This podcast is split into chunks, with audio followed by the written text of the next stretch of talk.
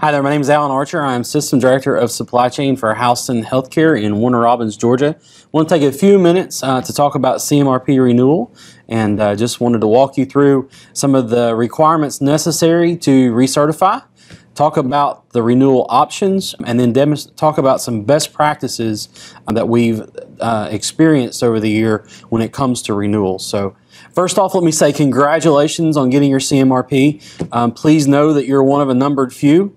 Uh, there's just over 1,300 active CMRPs today, um, and we feel that CMRP sets you apart as a dedicated professional, knowledgeable in the skills and technologies necessary to lead your organization. So, congratulations on getting your CMRP, and thank you uh, for your professionalism in our field.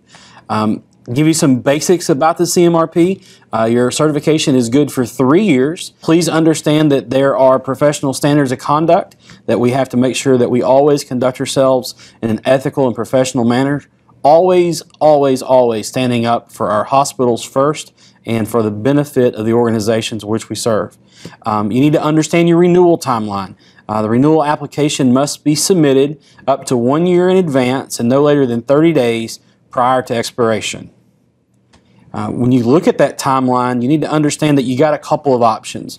The first option that you have for renewing your CMRP is to take the test again.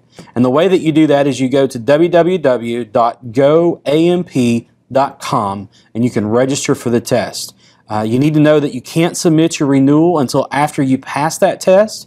And when you do submit your renewal, you must include a copy of the ex- examination score report um, with the renewal in order to get your renewal through the test option.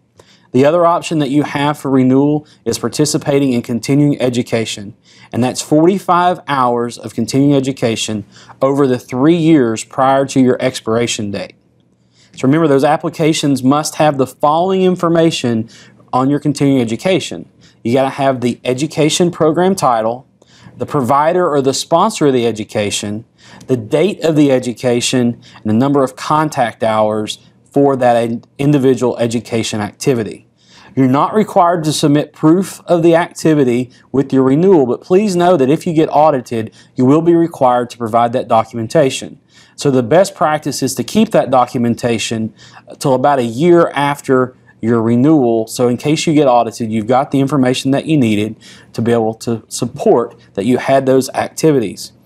As you look at your activities, please know that there are many options available as you look at those education types. Any AHRMM educational programs that are out there, webinars, classes, courses, those educational programs that are out there, there's no limit on the number of hours that you can use towards your 45 hour goal. If you want to use your academic coursework at a major university, you can use up to 15 hours for that option. If you do a self study, there is no limit. So if you do any of the AHRMM self study courses, there's no limit to those continuing education hours. If you present professional presentations, please know there's only a 15 hour limit for those presentations. If you teach, if you're in academia and you do teaching, there's a 15 hour limit as well. You can also submit test writing for the certification. And if you do that, there's a 15 hour limit for that as well. You can also take the self-assessment exam offered by GoAMP, um, and you can use that towards your certification as well, and that's a 15-hour limit as well. We also like for folks to author and publish uh, white papers and articles in support of the profession. There's a 15-hour limit for that as well. And then finally, the last option is serving through the American Hospital Association, either in the certification center or with many of the AHRMM uh, committees that we have available. And there's no limit for those hours as well. So let's talk about some of the best practices that we have for CMRP renewal. The first and foremost is plan ahead. Please, please, please do not get caught off guard and understand that your renewal process might take you some time. The next best practice is to get started now. You've got three years to get your 45 hours in. Start planning ahead and begin looking for opportunities. And then don't forget to think about service to the American Hospital Association. We're always looking for volunteers. And then finally, the, the last best practice I would share with you is record keeping. Start you a list now of the educational activities that you're going through and that you take so that when it does come time to fill out that application, you've got the information at hand. Start a notebook or a file of all your continuing education activities so that when the time comes, you've got everything at hand. Some of those resources for your continuing education hours are the AHRMM Learning Center. You can go in and find a wealth of knowledge and opportunities there. You have AHRMM educational opportunities like this webcast podcast, webinars, AHRMM conferences. Also, you can look to your local chapter events as well.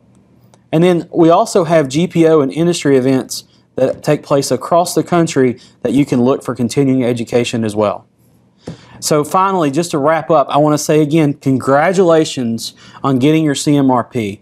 Uh, you are a numbered professional and your dedication and service speaks to us as a profession. Don't let expiration sneak up on you. Start planning now. Keep an eye out for opportunities and make sure you start your documentation. Thank you, and we look forward to seeing you at the next educational event.